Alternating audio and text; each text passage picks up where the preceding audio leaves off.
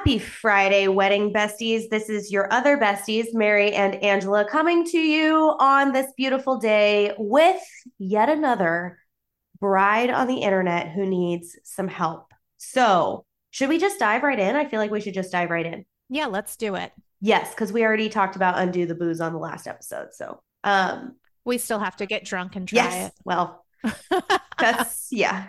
Okay, let's just jump right in. So actually, this person posted anonymously, and I I don't know if I love I I have a very love hate relationship with the Facebook group like post anonymous feature. So if y'all are unaware, in Facebook groups now you can post anonymously. The admin just has to approve it. Part of me is like own your stuff, you know, like if you're going to post, like just let your name be linked to it but I could see why some people well, wouldn't. Yeah, I post anonymously sometimes, especially if I'm looking for information on on certain things like we'll just leave it at that. Certain things, if I'm looking for information on certain things that I don't necessarily want my name all over, it's more of like a private matter, then I will post anonymous. Yeah. I've also seen people in these bride groups who are like, my maid of honor is in here and I don't want her to know that I'm asking this question. And it's like, well, now she knows. Well, maybe, but like some of these bride groups have like thousands upon thousands of members in them. So that's true. That's true. Okay. Okay. Let's let what should we name her? Maybe Katie? Um, okay, so we've had a Kate, we had Kate last time. Oh, that's right. Yeah. Um Amanda. Amanda. Amanda Hold. Amanda says, Help, all caps. One of my bridesmaids backed out of my bachelorette party after she had committed and paid the $300 for three nights for the Airbnb. Everyone paid months ago. She texted my maid of honor today, quote, let me know if you need my Venmo name for the Airbnb refund, end quote. But if we refund her, it'll become more expensive for the rest of the girls who are actually showing up. So that doesn't seem fair.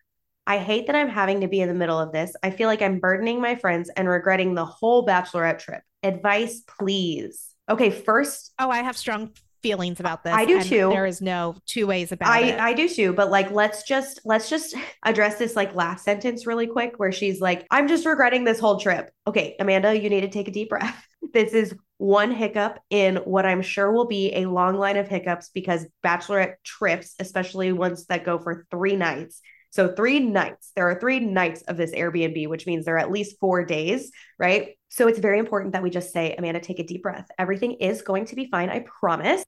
In the meantime, let's talk about what to do to address this situation. Yeah. And also for all of our current and future brides out there, how can you prevent this situation from happening? Ah, yes, because as we like to say, an ounce of prevention is worth a pound of treatment. I guess I'll jump on your bandwagon, Angela, and say, I am so sorry, Amanda. I am so sorry your friends have in the past made you feel like your needs and wants are a burden on them and that is why you have these feelings now or your family members had have done this for you. But this is your bachelorette trip. You only get to do it once so enjoy it and all of your friends are going to celebrate you. It's not a burden. You're not a burden. Your needs and wants are valid. Yes. Okay. Now back to the issue at hand. There are new t- there are no two ways about this. Her friend i'm going to call her vanessa amanda's friend vanessa committed to going on this trip.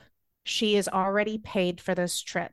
She now needs to know that no, you committed to going. We have already split it up. Everybody has already budgeted the $300 plus whatever other activities you have planned. You do not get your refund because you committed and you have backed out now months after you've committed. That's not how this works. That's not how girls' trips work. That's not how life works. Exactly. That's not how life works.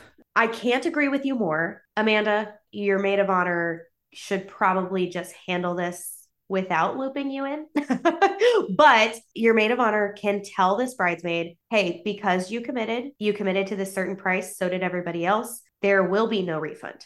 Okay. Now, for you, our dear listener, how you avoid this with your bachelorette party or with um, if you're planning somebody else's bachelorette party, try to assemble all of the costs that you can possibly come up with and give everybody a total bachelorette party budget and tell them that if they say yes, they are committing to X number of dollars and be very specific up front about no refunds. This is actually just best practices for like like Mary said, girls' trips in general, just because if somebody does back out, now all of a sudden, you know, depending on how many people are going, if somebody backs out of $300, that's on everybody else to make up that $300, which is completely unfair when Vanessa said she was going. Absolutely. And actually, I feel like I used to be like Amanda until I met my friend Amanda.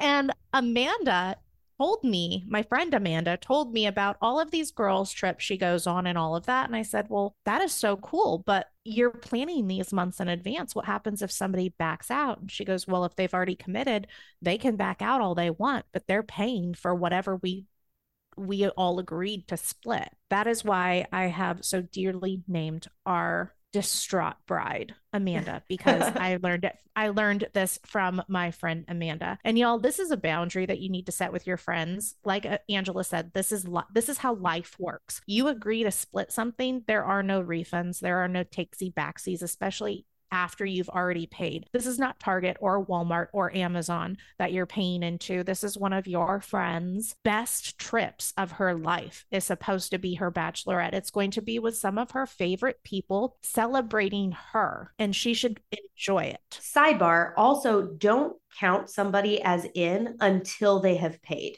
So this means like as far as you're concerned, until you actually have their money, they are not coming. Do not count on somebody who hasn't paid you yet.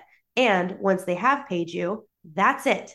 Now, the weirdest thing in the world to me, Mary, and maybe it's just because we have a lot of experience with this, but the weirdest thing in the world to me is that ours is the unpopular opinion in this comment thread. That's crazy. I don't understand it at all. Uh, like, if I were Vanessa, I would know that, like, I don't get a refund just because I backed out. I don't, I backed out. I committed, I backed out. Like, we're adults here who should know that we need to take responsibility for our actions and we either uphold our commitments or there are consequences. Like that's those are the two options. I'm sad that this is making Amanda feel like she's burdening her friends. But you hit the nail on the head when you said that either her friends, this friend, or just people in her life in general have made her feel like a burden in the past. And that's why she feels like a burden now. This is your one bachelorette trip. It's not a burden to anybody. Vanessa knew what she was committing to, and Vanessa is the one backing out. And Vanessa gets to handle the consequences of her actions. Yes. Okay, y'all. I'm sure y'all have some feelings on this, like we did please feel free to share them with us. You can email them to us at a toast events at gmail.com, or you can comment on the Instagram and Facebook post that introduces this episode.